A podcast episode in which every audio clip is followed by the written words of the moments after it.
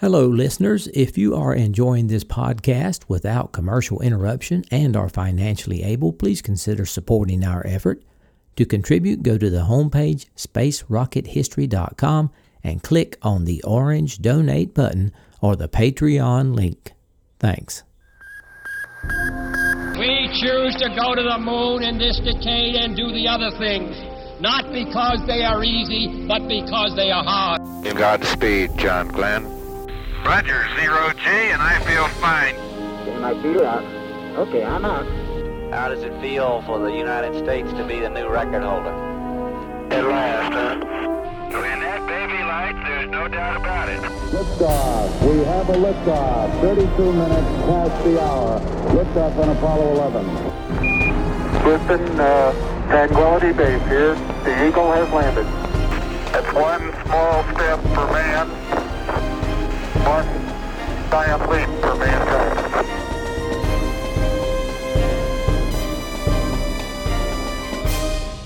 Hello and welcome. This is Michael Annis, and you're listening to episode number 406 of the Space Rocket History Podcast. And now, Skylab, launch of Skylab 2. Before we proceed to the launch, I want to give a quick comparison of the launch vehicles. The Skylab crews flew to orbit on Saturn 1Bs. The last Saturn 1B that the United States launched before Skylab 2 was for Apollo 7, the first successful crewed mission for the Apollo program. Apollo 7 was confined to Earth orbit. All of the Apollo moon missions and Apollo 9 were flown with the much larger Saturn V. How much larger was it? Saturn V's that went to the moon were 363 feet tall, while the Saturn 1B was only 139 feet tall. The Saturn V weighed 5,640,000 pounds at launch, while the Saturn 1B weighed only 1,254,000 pounds at launch. And don't forget, the Saturn V had three stages, while the Saturn 1B had only two. The size difference was so dramatic that the Saturn 1B had to have a high platform in order to launch on the same pad as a Saturn V. The platform was called the milk stool because it kind of looked like a stool. Of course, the Saturn V was so much bigger because its payload had to break Earth's orbit and go to the moon. With the smaller size of the Saturn 1B came a huge cost savings. The Saturn V cost about $740 million, while the Saturn 1B was only $107 million. Okay, with that said, let's move on to the launch. On May 25, 1973, almost two weeks after the disabled Skylab entered orbit, the first crew of Commander Pete Conrad, science pilot Joe Kerwin, and pilot Paul Weitz were ready for launch aboard Skylab 2. Here's ABC and NBC's coverage of the launch. It's actually a circular sleeve, if you will, a collar that fitted around the entire workshop. This is what broke loose and started the whole sequence of tragic events uh, that beset the Skylab mission. It's deliberately painted this way, by the way, to reflect heat from the sun's rays, and it was supposed to pop out five inches and provide a shield, if you will, or a buffer space, an insulation layer between it and the side of the workshop. That broke loose, of course, uh, at a minute and two seconds into the launch, came unglued, tore away one of the solar panels, uh, and created the electrical power. Now, if they can free the other solar wing this afternoon, we're going to give you an idea of what happens here, uh, of how solar energy works, of how solar energy works. Uh, this is a model of one of the solar cells on board. This blue and white device here is a series of solar cells. There are actually 260,000 of them on each of the arrays. These solar cells are picking up light, in this case, the uh, ultraviolet light from our floodlights here at ABC Space Headquarters, and driving a small electric motor that turns this propeller. We can increase the power and show you how it goes up even more by pumping on this light, which speeds the propeller up enormously. That light has a higher infrared content. That's the whole secret of how Skylab is powered. It must have the sun, its solar cells must work, those solar wings must work, or the space station can, itself cannot work. And that's the rescue mission, prime part of the rescue mission Conrad, Kerwin, and Weitz have today to try to free that panel. Jules, uh, when they actually uh, go in to deploy the, uh, the parasol, as it's now called, it's going to be pretty warm in there, isn't it? I heard this morning that the temperature on board the uh, workshop was something like 120 degrees, and it's been higher than that in the last few days. It's been so high, Frank. It's been so high, Frank, that they're going to use special smoke masks, such as miners use with their own breathing cartridges. When they get in there tomorrow morning, they'll be in flight coveralls, not the hard pressure spacesuit. But they'll be wearing this because of toxic fumes that uh, mission control and scientists fear have been given off. Toxic fumes by the film, by urethane, po polyurethane insulation in the spacecraft walls. Now, they've depressurized Skylab, taken it down to about three quarters of one pound of pressure. It'll be repressurized tomorrow morning again just before they get in, in the hope of keeping it somewhat cooler and the air cleaner. But Conrad and Kerwin, uh, they'll be the, t- Conrad and Weitz, I beg your pardon, as of now, will be the two men who float in. Kerwin will probably play safety man back in the command module. They'll wear these masks, work their way into the interior of the workshop and try to deploy the parasol. And the estimated temperature in there when they go in will be anywhere from 90 to 125 degrees. And it's going to take about an hour, too, isn't it? It can take, uh, one, one estimate is an hour. Some estimates run as high as two and a half hours. I read somewhere where uh, somebody mentioned it'd be like working in the desert. But, uh, And it's very, very dry. It's exactly like the desert, right. The, as a matter of fact, another modification, it's so dry that Dr. Berry told us the other night, the astronaut's doctor, they're sending up a humidifier to dampen the place down because they fear the, the astronauts' lungs uh, will become too dry and they'll pick up dust particles. well, I hope they're accurate in taking the temperature inside the, uh, the orbital workshop when those fellows have to go in there. Well, it's going to be a hot, dirty job. Make no mistake about it. Until they get the parasol or one of the other devices erected to cool it off, and it's a dangerous job in many And ways. how long after the uh, parasol is actually in position? In other words, how long before they get the shield out there? Will things begin to get uh, livable inside the workshop? The estimates they've made so far are that after you get the umbrella, the parasol erected, it will begin to cool down. It'll cool down to 90 degrees from the 125 roughly that it's been at. It'll cool down to 90 degrees in about 24 hours. But that's still not very livable. Yeah. That's pretty hot. Uh, and they then estimate that it will take uh, another three or four days, no one is sure exactly how long, to get it down to 75 degrees. Let's listen to launch control now. Thanks, Jules. Quick voice checks on their Astrocom circuit. Cryogenic topping continues. Swing arm number nine in the standby position. It will be moved back to the full retract at T minus five minutes. Now T minus 10 minutes, 42 seconds and counting. This is Kennedy Launch Control. Okay, not too uh, much longer to wait now before the uh, actual moment of liftoff. ABC News will bring you more on the first Skylab mission after this message. Jules, the weather, it seems to me, is improving, at least from our point of view, so we'll be able to watch this launch a It little longer. looks like we should have good picture all the way through booster burnout, about two minutes and 10 seconds. And uh, that good picture is important on this launch, which NASA didn't have on the last launch. It, otherwise, it might have known, had it, it might have known what happened, what went wrong with Skylab, why that meteoroid shield tore loose. So they Yes, don't want to take chances now. Let's go to launch This is. Skylab Launch Control. We're passing the six minute mark in the countdown now. Various personnel now reporting into the spacecraft test supervisor, Bill Schick, that they are ready and go for launch. Bob Reed, the spacecraft test conductor, has indicated that the spacecraft is go. Launch Operations Manager Paul Donnelly reports go, and the Director of Launch Operations, Walter Kapryan, also has reported go for launch. Final computer programs are now being run to place the launch vehicle in a launch mode. In the spacecraft, the final actions to be taken there will be at the T-minus four minute mark. Paul Weitz will turn on the spacecraft batteries, and at T-minus 45 seconds, the last action to be taken by the crew will be taken by Pete Conrad when he makes a final guidance alignment. We're coming up now to the five minute mark. At that time, the swing arm, swing arm number nine, will come back to the full retract position. Actually, for the Saturn 1B, there are only five swing arms. The number nine designation comes from the earlier launches using this same mobile launcher uh, using the Saturn V. The swing arm now coming back to the full retract position. It will remain in that full retract position now uh, for the rest of the countdown.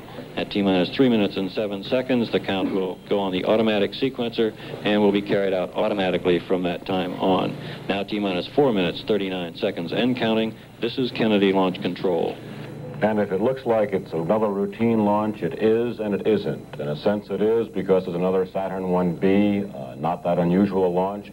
In another sense, it's an extraordinary launch because NASA is up against the wall. Without Skylab, it lacks both the medical knowledge and the political arguments it needs to go ahead with its multi-billion dollar space shuttle.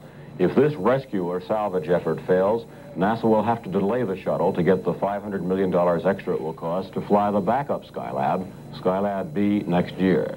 It's kind of ironic, Frank, because Skylab started as a quiet little poor man's workshop, a poor man's space station, that almost got lost in the shadow of the multi-billion dollar Apollo program. Mm -hmm. In many senses, it got the backup people, the secondary people. Its program management left something to be desired and still leaves something to be desired, in my opinion, uh, which is the reason we're in the trouble we're in now. Now NASA is up against the wall. This launch must succeed, or the whole space program stops cold in its tracks for the next year or two. Yes, it's important to, uh, have this work successfully, or, or the shuttle is in uh, some jeopardy. Um, Dr. Well, Fletcher said so the other day. Chris, Chris Kraft has told her we're looking at launch control now, and I can assure you this is a very nervous launch. In many ways, a lot more nervous than a lot of the Apollos to the moon that somehow seemed to get so routine, although they really weren't. No. Well, of course, this mission has had its problems. Last time we were here, uh, sitting at this desk, why we expected that to come back the next day and see what is about to happen happen. Control. The launch sequence has started. We are now on the automatic sequencer, and the countdown will be run now by that automatic sequencer. A number of functions are carried out by the sequencer, and they must be carried out in the proper order, or they would be automatically shut down. Also, at the same time, the launch crew here in the firing room will continue to monitor their various readouts, temperatures, checking the gauges for pressures and rates. They could override the sequencer if necessary at the uh, T minus three minute and six second mark, the automatic sequencer terminated the liquid oxygen and liquid hydrogen replenishing. These cryogenic fuels had been re being replenished since fueling was actually completed early this morning. After this uh, termination, the fuel tanks will be pressurized. Actually, uh, pressurization has now started. The second stage liquid oxygen tank has now been pressurized and the first stage fuel tank also has been pressurized. Now passing the two minute mark in the countdown, the vents closing and these pressurizations taking place on the two stages of the Saturn 1B. At the T minus one minute, uh, 15 second mark, Paul Weitz will trip two switches it's in the command module, placing the spacecraft uh, batteries online. Dark. These batteries I don't think launch control sees it yet, but a low deck of rain clouds has suddenly begun to, to move in, which is obviously going to obscure some of the view. This time, T minus one minute, 30 seconds, and counting. And our countdown continues to go smoothly. Also, during the automatic sequence, we'll switch to internal power. We've been carrying uh, the power from a ground source up to this point to save on the flight batteries at T-minus 50 seconds. In the count, we'll switch to earn internal power and stay on internal power for the remainder of the count. We're approaching the one minute mark in our countdown. Mark, T-minus one minute. One minute and counting in the launch of the first manned mission in Skylab. T minus 50 seconds, T minus 50 seconds and counting, and we are now going to internal power. All stages switching to internal power, stages now and, and fuel tanks pressurized. Approaching the 30 second mark in the countdown. At 30 seconds, water will begin spraying on the deck of the mobile launcher. T minus 30 seconds, and the countdown continuing to go smoothly. The Skylab itself orbiting some 780 nautical miles northeast of KSC at this time. T-minus 17 seconds and counting. T-minus 15.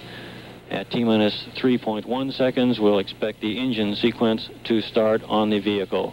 T-minus 7, 6, 5, 4, 3. Engine sequence start. 2, 1, 0. We have launch commit and we have liftoff. The clock is running, and Skylab has cleared the tower. Tower, Houston, Skylab 2. We fixed anything. We got a pitch and a roll program. Houston is now controlling. The thrust is going all engines. Boy, is that a smooth ride. 25 seconds, pitch and roll program started. Skylab now maneuvering to its proper flight path attitude. Mark 35 seconds, one nautical mile in altitude. Given a green by range safety. Mark 45 seconds, cabin pressure relieving, adjusting now from sea level to a space environment. Mark 50 seconds, two nautical miles in altitude. And roll is complete, Houston. Roger. Stand by for mode 1 Bravo. Mark, mode 1 Bravo. Roger, propellant up is RCS command. Roger. Mark uh, 1 minute 8 seconds, roll program complete. Skylab Houston, your feet wet. Roger, feet wet. That, that call up from Capcom Dick Truly says Skylab now capable of water landing. 1 minute 20 seconds, passing through the period of maximum aerodynamic pressure on the vehicle. 1 minute 25 seconds, 8 nautical miles in altitude.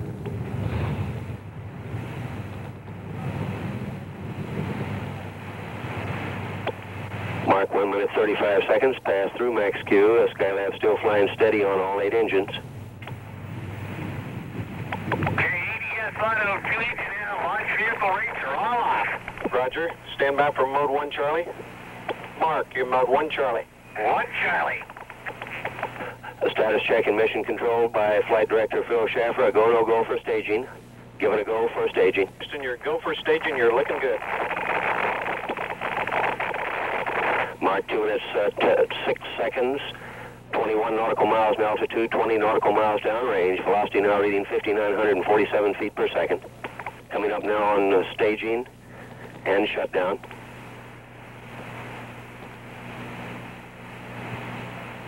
Center engine shutdown. Seven outboards out. I got an S4B late, Houston, and a nice staging. Roger that. Mark 2 minutes, uh, 35 seconds, staging on schedule. Conrad Weitz Kerwin now riding on a good second stage engine. Coming up now, launch escape tower jettisons. 4B.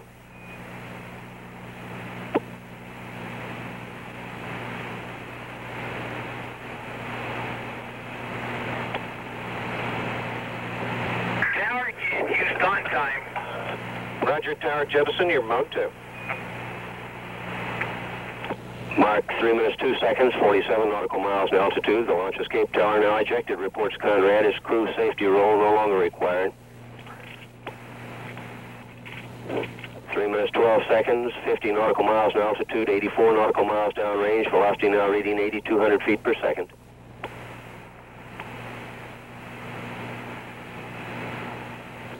Three minutes 25 seconds, the first stage and launch escape tower both falling away now, headed for their own splashdowns. Meanwhile, Conrad Weitz Kerwin now at uh, 58 nautical miles. Uh, Skylab continuing to climb, moving out well beyond the Earth's atmosphere. Okay, Houston, the uh, computer looks good here. Roger, we concur. CMC's go.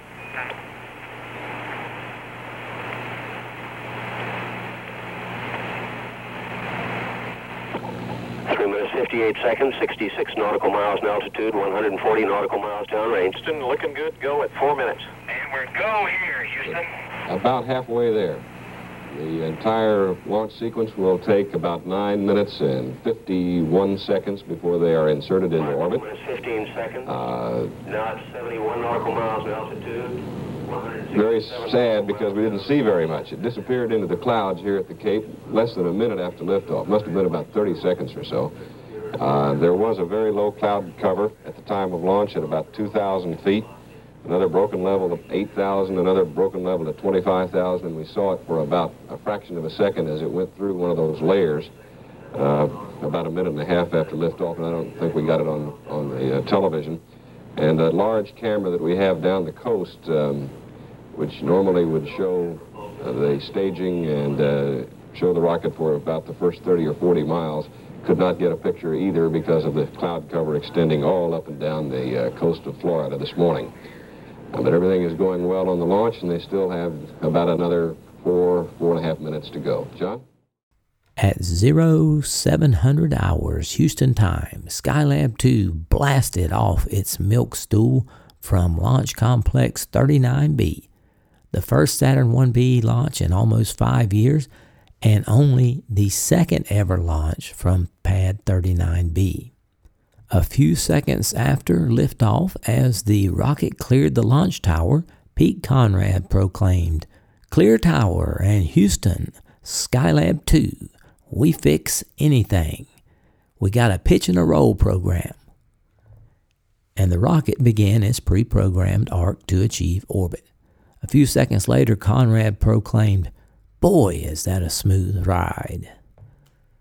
It was rather cloudy at the Kennedy Space Center, and some low rain clouds began to move in over the viewing area right before launch, so it didn't take long for the rocket to disappear into a cloud layer. Thankfully, unlike Conrad's last trip into space on Apollo 12, no lightning strikes were reported that day.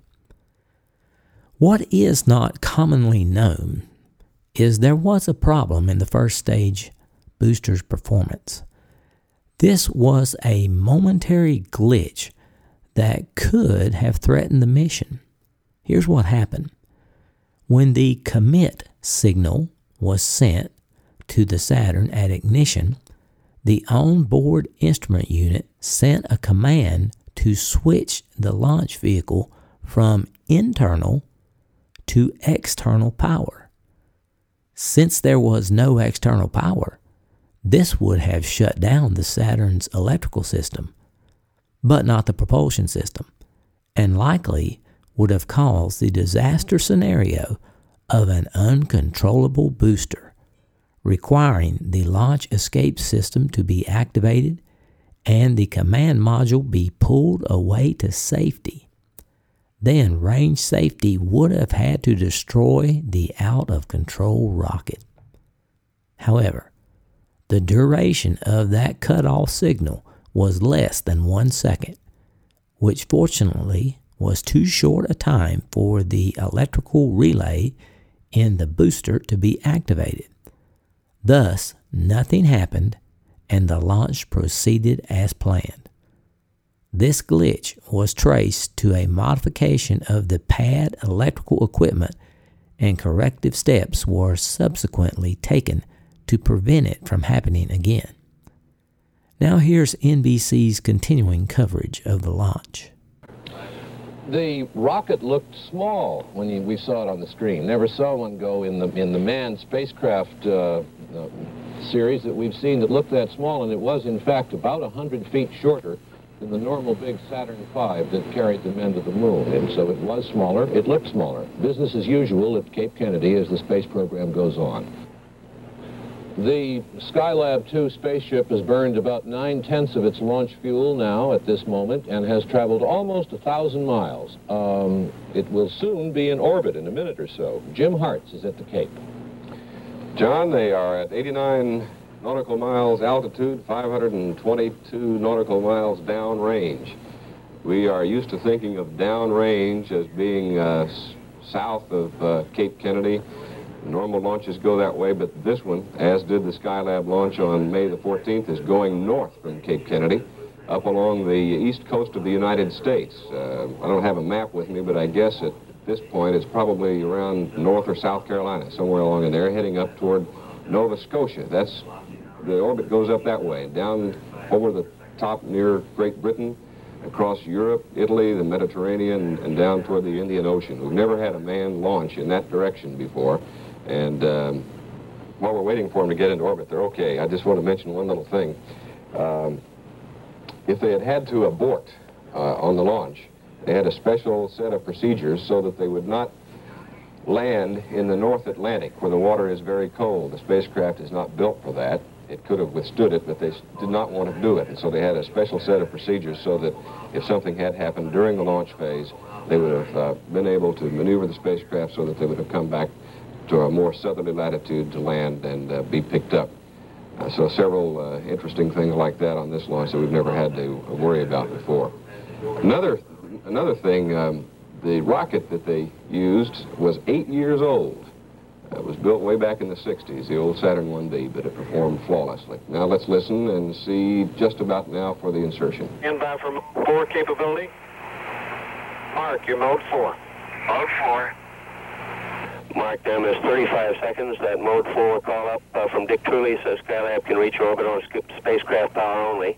83 nautical miles in altitude, 950 nautical miles down range. Standing. Shutdown, Houston 25, 825. Roger, copy. There's a 189.1 by 83.5. Roger, looks good. Stand by.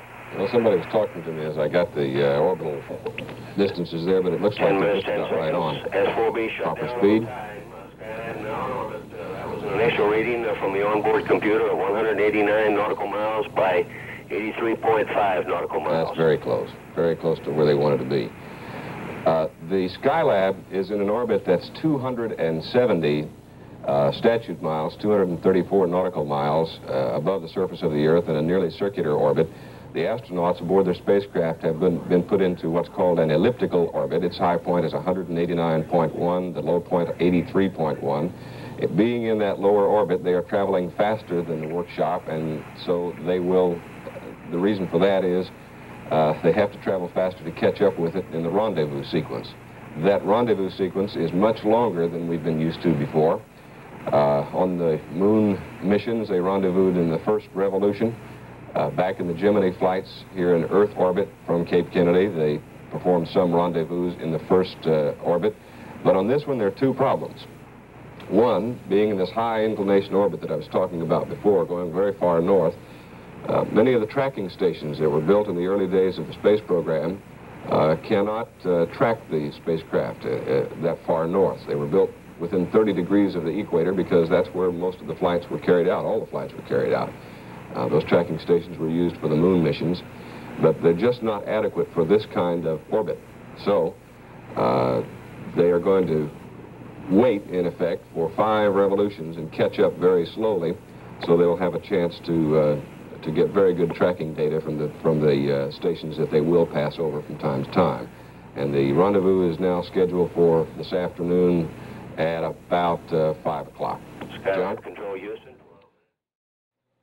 Yes, John. A few moments ago, as they were coming up over Europe, Pete Conrad told astronaut Dick Truly in Mission Control, as we're coming up over Europe, I've never seen so many contrails in my life. And Truly in Mission Control came back and said, well, I trust you're higher than all of them.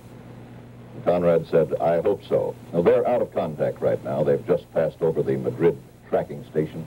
Have gone out of contact for some 30 minutes. When next they'll be heard from here in Mission Control, it'll be uh, as they come over Carnarvon, Australia, moving well. As a matter of fact, uh, other comments from the astronauts indicate they have indeed separated well from their S-4B or rocket stage.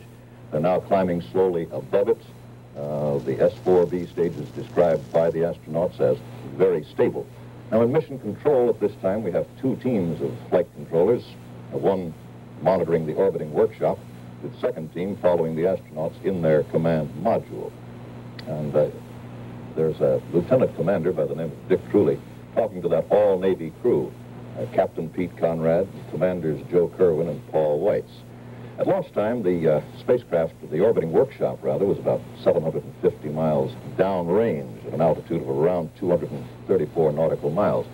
So now the astronauts will play a game of catch-up, going through a complicated series of maneuvers as Mission Control monitors those maneuvers for the next few hours, so that finally, in the fifth revolution, about seven hours from now, uh, they can rendezvous and then they hope to fly around the workshop. And that's when they plan to send back some television pictures so that these men in mission control take a good look and assess the damage done when that shield blew off some 11 days ago. Roy, John Chancellor. Uh, they, they will be some, I think we ought to remind the audience that the astronauts will be out of touch at various periods of the, of the day uh, while they're working and living in Skylab. Could you amplify that a little bit for the, for the audience? Sure can, John. Uh, matter of fact, Jim Hartz made a rather good explanation a few minutes ago, and I'm just going to quote Jim. In essence, what you're looking at here is the most northerly orbit that, the United States has ever put men in. Uh, what that means in terms of ground tracking stations is that there are long periods of time when there is no tracking station able to communicate with the spacecraft. Uh, there are also a relatively small number of tracking stations, and so right now we're seeing a good sample of that. Jim Hart, the, uh, we had a modified uh, spacecraft that went off this morning. Did they get all the things aboard it, stowed aboard it, that they wanted to? Right, we didn't have time to talk about that very much before the launch. Uh, they put aboard the, uh, the sails that we were talking about, the covers. They had to take a few things out. They also put some extra fuel aboard, which uh, is for their power generation. It was the heaviest uh, command module ever launched. It weighed over 13,000 pounds. And uh, they just tied, them, tied these things down with ropes. It uh, apparently was a kind of an interesting sight inside there. Never seen anything like that before. John? Thank you, Jim. Uh, well, they're on their way to save a $294 million laboratory up in space. Later that same launch day, the crew rendezvoused with Skylab and got their first close up view of the orbital workshop. Conrad said, Tally ho, the Skylab. We got here in daylight, 1.5 miles, 29 feet per second. As suspected, Solar Wing 2 is gone completely off the bird. Solar Wing 1 is partially deployed. There is a bulge of micrometeoroid shield underneath it in the middle, and it looks to be holding it down. Now here's CBS's coverage of the rendezvous and flyby. It's a very important uh, moment for those men in Houston to see if their supposition, the profile they have drawn of what they think Skylab looks like from their telemetry data and from a long-range uh, secret Air Force camera actually uh, matches what they're going to see now close up from uh, the uh, command module television. If we get that picture, uh, let's hope it comes up shortly hearing here from the spacecraft, mostly the voice of uh, Captain Pete Conrad. If the workshop is fire intact. Stand by one, I'll check. Hang on. As a matter of fact, you don't have to tell me. I, I thought it was flying through clouds up here, and every time it fires a TACS puff, I can see it, and it's just a big burst of, of uh, gas out of it. It's talking about the attitude control system, of course. Oh, the Skylab. That's yeah. Skylab. Uh, Pete, you're right. We are firing. This isn't going to be a very long picture uh, this time. Uh, they, the Guam station uh, isn't one of the primary stations on television for television uh, Skylab reception. Houston, did you copy my request to Bravo and Delta quads to the PSM? Everything's on PSM, Houston. And it can track Roger, the thank you uh, much. track the Skylab for only a, a short time, about 10 minutes. I read you loud and clear, Pete. How many? Okay, I'm on VOX. You'll hear it all. Okay, good. The better pictures are expected to come a little uh, later on uh, this afternoon when uh, the And CDR Houston, we're going to be starting. Start breaking right now. Roger. Two craft are over Texas, and then it'll be 17 minutes, and a, and a pretty good picture should be at that time. That, uh, that comes at about, oh, that'll come in another 20 minutes or so. Houston, I can already see the uh, partially deployed solar panel. That's CS1, right? Raj, that's what we think. Uh, and uh, CDR Houston, uh, in about one minute, we'll be starting the Swiss maneuver, and I'll let you know when we issue the command. Okay. At least I got that confirmation from Pete Conrad that uh, indeed one of the solar panels is there and partially deployed. And I gotta get break, man. I don't like what's going on. Is, this is a typical concern when you're affecting the final phase of a rendezvous. The velocity, the closing velocity is quite critical. And you, you, you do this so many times that you have uh, sort of an inbred intuition about how well the rendezvous is going. That's what Pete was referring to. it was Pete Conrad who And PLT Houston, uh, just leave it at controls, peak didn't he? uh, Yes, lighting, indeed. and uh, it's looking better and better to us. What you try to do is Now we're avoid getting some detail motion. on This that. is looking very good now. Yeah. Even the, the light, the uh, yellow of the, the gold of the mylar surface is showing. But what you try to do is avoid motion, relative motion, other than closing, of course, and it's drifting across the cockpit slightly. That's what he meant by he didn't like what was going on. It's just a, he wants to smooth off the final phase of the rendezvous. Sure don't see those solar panels deployed other than the classic windmill. Looks rather smooth. Fast wing number one, you can see it. It uh, looks like it's a good 15 degrees. Uh, around the top on this side. Okay, uh, let, let's go around. I gotta get some photos now. One, two, right? Two is gone. Completely off the bird. Solar wing one is in fact partially deployed, and the reason that you've got different readings, not symmetric between your three solar panels, is there's a bulge of meteorite shield underneath it in the middle, and it looks to be holding it down. I, I think that we can take care of that with the SEVA. I, it looks at first inspection uh, like we ought to be able to get it out. The gold foil has turned considerably black in the sun. Roger, copy. Very good, Antico. The solar cell is clear. Hey, there's something. Hey, Houston. Go ahead. On the vent modules, all the covers are still intact. Roger. The, the covers did not leave the vent modules on wing number one. Copy.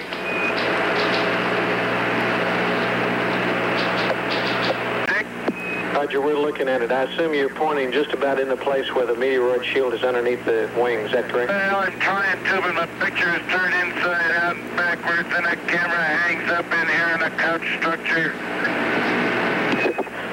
Roger. Okay, Houston, it looks like the meteorite shield at the upper vent panel on the south wing has wrapped around it just slightly. Where are we? Now, my guess is that our easiest thing to do is just go to the end and try and deploy it. By the window there. And and Pete, one question that I would like to ask you, and, and that is, you said you could see the butterfly hinge a while ago. Uh, could you tell us the condition of it? Well, the butterfly hinge is underneath the south wing all the way on the far side of it, and it's up. But the, the and the one thing the one thing that's bothering me though is that that if this was the wing that was down and locked and then they opened it, then it pulled that meteorite shield as far as it did. It pulled it 18 feet, and that's where it, it, it, it's hanging up the solar panel right at the upper vent plate. That make sense to you, Houston? The upper of the three vent plates, which is just below meteorite shield starts, the top part of it starts, that part is wrapped onto the SAS beam by about three or four inches. Roger, Pete, and uh, I think you gave us a real good picture of uh, that piece of metal just a second ago. So with us, Houston? Affirmative, sure are. Still got uh, about nine or minutes left in this pass. Right, CDR. Houston, uh, we've seen enough television to uh, let us uh, think a lot about this. You're uh, cleared to turn off the TV and uh, complete any photography you haven't gotten, and you're cleared for soft dock. With the astronauts' commentary and filming, the extent of the damage to Skylab became clear. In addition to losing the protective shield during the launch, it had also ripped off one of the power generating solar arrays and seriously restricted the deployment of the second. While Weitz filmed the damage, Conrad completed the command module fly around and expressed his confidence that his crew could free the array during the stand up EVA. They also informed Mission Control of the blackening of the gold foil on the station's surface due to the intense solar heat. And the good news that the scientific airlock, which was going to be used to deploy the solar shield, was free of debris.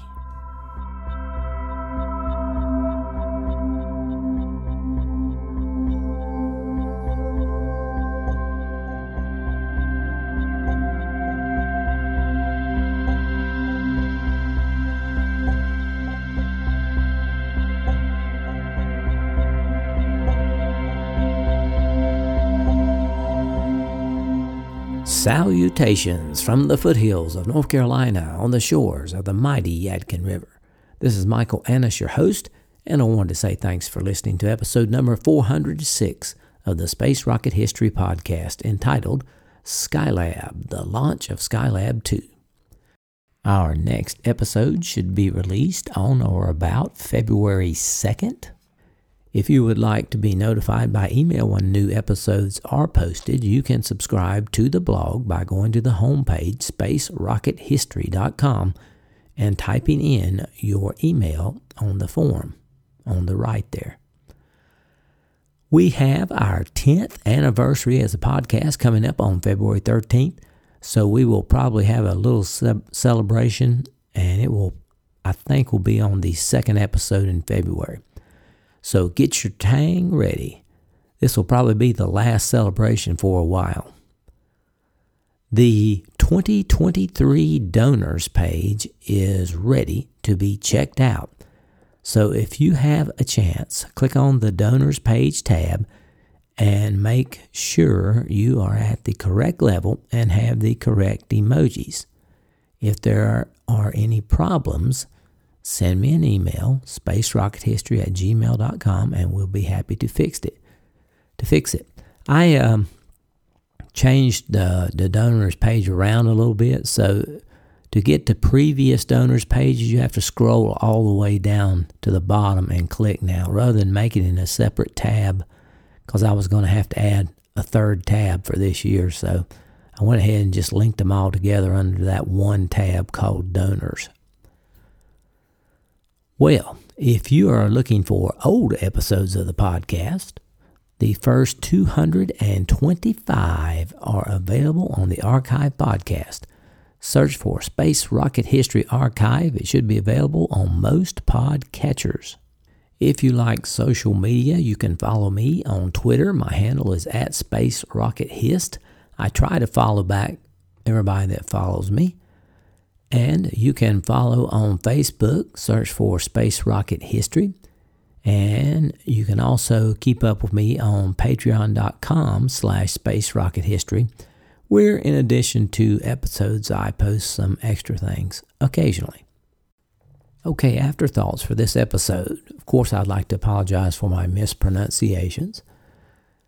Uh, I in, wanted to give you a little perspective on the huge size difference between the Saturn 1B and the Saturn V.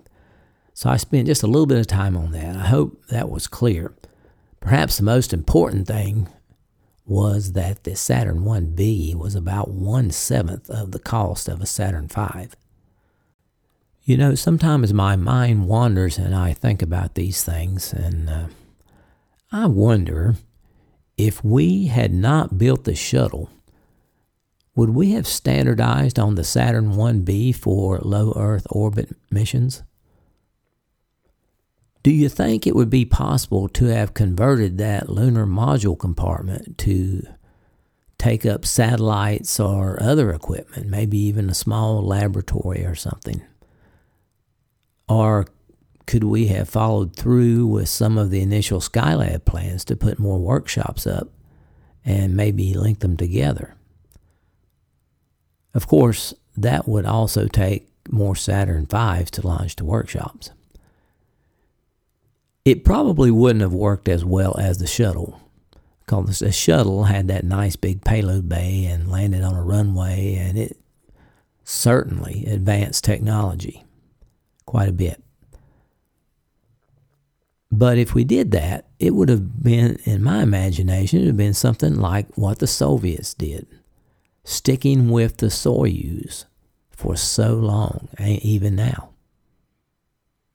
Just some funny things I like to think about occasionally. Did you know about the instrument module problem that occurred on Skylab 2? I didn't until I researched this episode. Sometimes it just takes something to uh, jog my memory and it comes back to me, but I honestly don't think I had heard about that one before. It was a uh, potentially very serious problem. I didn't really emphasize this, but when Pete Conrad was flying that rendezvous with the Skylab, he started to get concerned about his fuel consumption. He was using a lot of fuel to station keep and to fly around the Skylab. That was not there was not a lot of fuel for that in the old command module service module. And he knew he was going to need some more fuel to do the stand up EVA. So Pete got a little nervous there, and I, and I did not play the audio for that, but uh, he was concerned. Well, which network did you think did the best job of coverage? ABC, NBC, or CBS? In this case, I would give ABC the edge in the contest. Now, this is just my opinion here, so it means nothing. Jules Bergman was there at ABC, and he had this little display set up to illustrate how the solar panels worked. You heard the audio portion of that, but there was a visual portion that I watched. Uh, now, of course, nowadays most everybody understands how solar cells work, but in 1973, solar was still considered innovative. And Jules knew his stuff. And I had watched, uh, I can remember watching Frank Reynolds as a teenager, and he, he was uh, just a pretty nice guy, I thought. He, he seemed to be a little kinder than the, the rest of them. Now, that's just my memory from about, I don't know, 40, 50 years ago. But uh, I always liked him. And finally, we are getting Skylab back on track now. All the worrying about how bad it could be. You know how you feel when you don't know what's wrong and you have to wait until you get there to find out? Well, all that's over now. And the disaster planning is over because it, it wasn't a complete disaster. The Skylab 2 crew gave us a good look at the problem with the solar wing, and it looked like they could fix that. And the scientific airlock was clear enough to get the cover out, so it looked like it was pretty good news. Moving on to our personal life. We are both well now, except I have this lingering cough. It just wants to hang on. About the only thing I can do that helps it is chewing gum. I guess that lubricates my throat or something. I don't know. But that's about the only thing that helps it. You know those cracks in my basement that I've mentioned about a hundred times here? They're getting bigger. I guess it's the uh, change in temperature maybe over the winter, or I don't know. The more water. We have had quite a bit of uh, rain here, but I found a new one. I don't know what the builder's going to do about that or not because we're supposed to wait until 11 months after we move into the house before we contact the builder so he can come back and fix these little problems. I have a I, I have a concern that he's not going to want to fix that. And it is going to be a mess if he fixes it the way I think it's going to have to be done. If he fixes it right, it will be a mess because that would involve pouring more concrete. And I've got that basement filled up, guys. I mean, it's it's full. I don't think it can take a whole lot more. I have to take that stuff out. Mercy goodness, that'll be a mess. But in the meantime, we have been mending fences around the farm. You know, I've got a lot of fences on the uh, west side there. that I did not realize they were in such bad shape. I got some that are just down. The deer run through there. The deer have made a nice path through there. And we spent a fair amount of time fixing them the other day. And, and I walked by yesterday, and that thing, the deer had knocked it back down again because the deer are determined to take that path through my field to get to wherever it is they want to go. And uh, they had knocked it down. I'm assuming it's the deer. I didn't see any human tracks there, so I'm thinking it's the deer. But uh, we're going to get back on that fence. That's going to be a, a winter project, I think. It's so much easier to do in the winter because you have all that vegetation has died out and you can get closer to where the old fence is and you can put the barbed wire up and I, we've had to put up a bunch of fence posts too because that wood was rotten too. It just hadn't been the the place just hadn't been taken care of in a long time. So there's a lot of that type of stuff to do.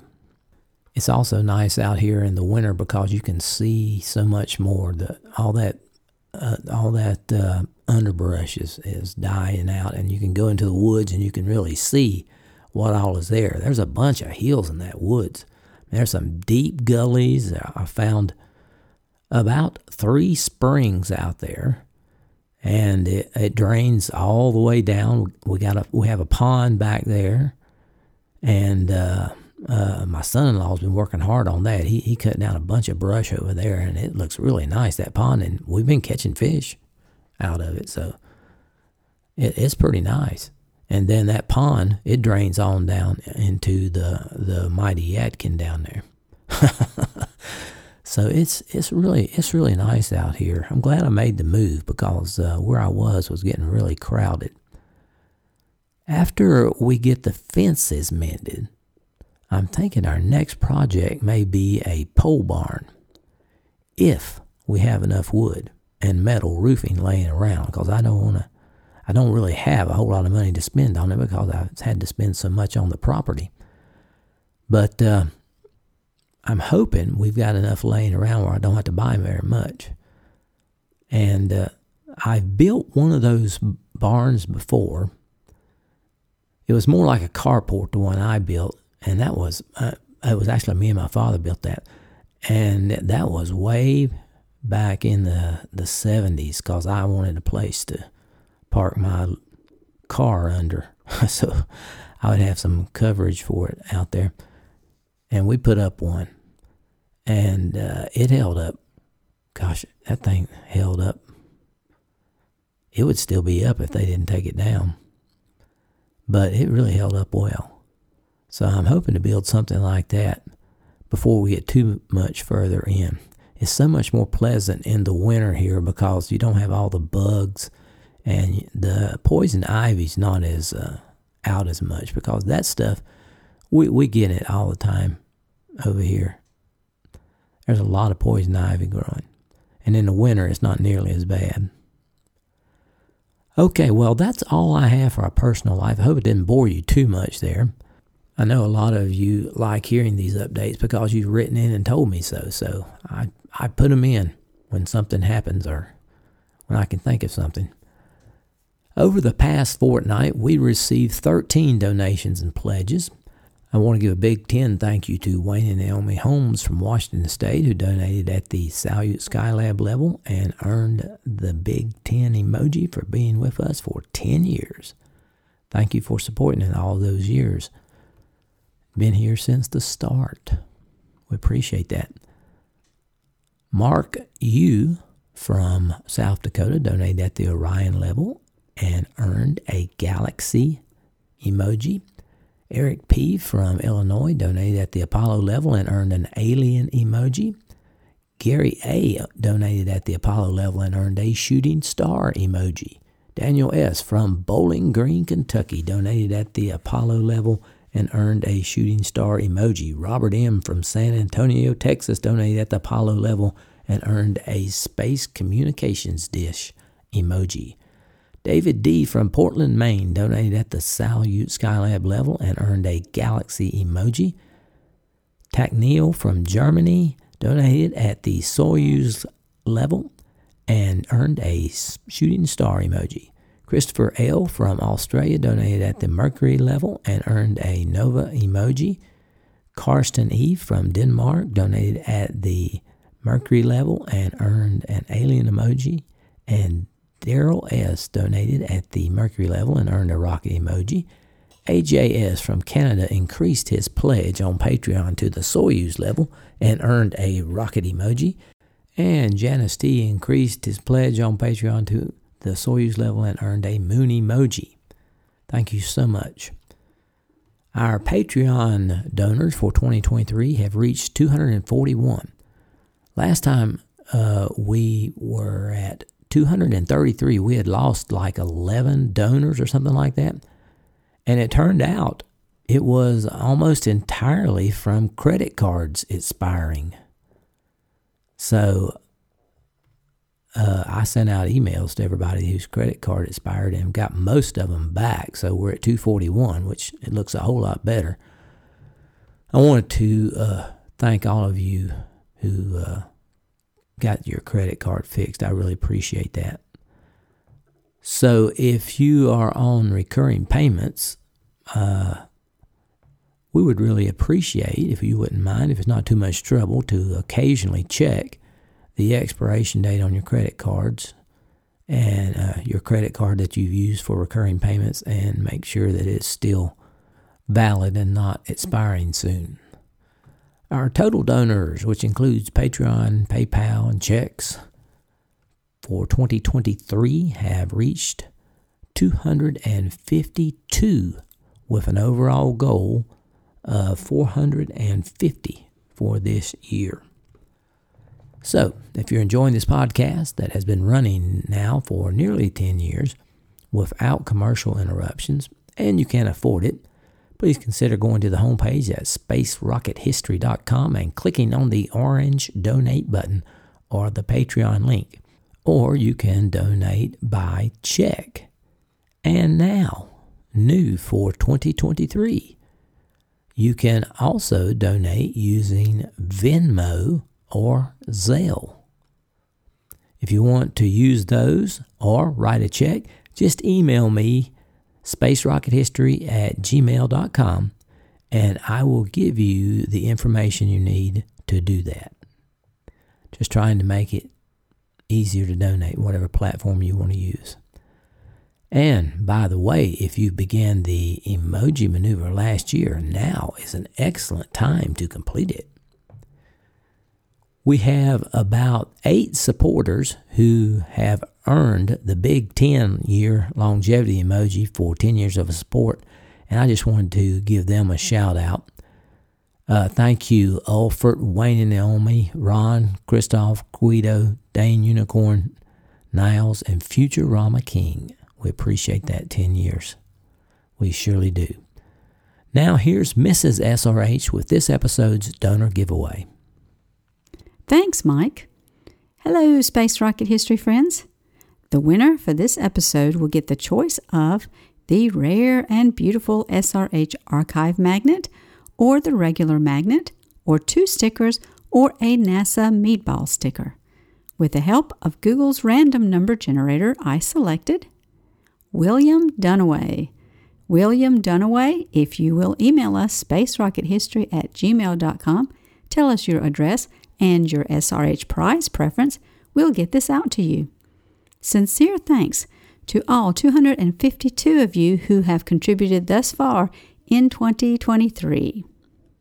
My sources for this episode were NASA, ABC News, NBC News, CBS News, Rocket and Space Technology website, Skylab, America's Space Station by David Shayler, NASA, Skylab Owner's Workshop Manual by David Baker, Homesteading Space, The Skylab Story by David Hitt. Outpost on the Frontier by Jay Chladek. The Internet Archive and Wikipedia. And that's all I have for this episode. I will try to have episode 407 posted on or about February 2nd. Stay healthy, everyone, and so long for now.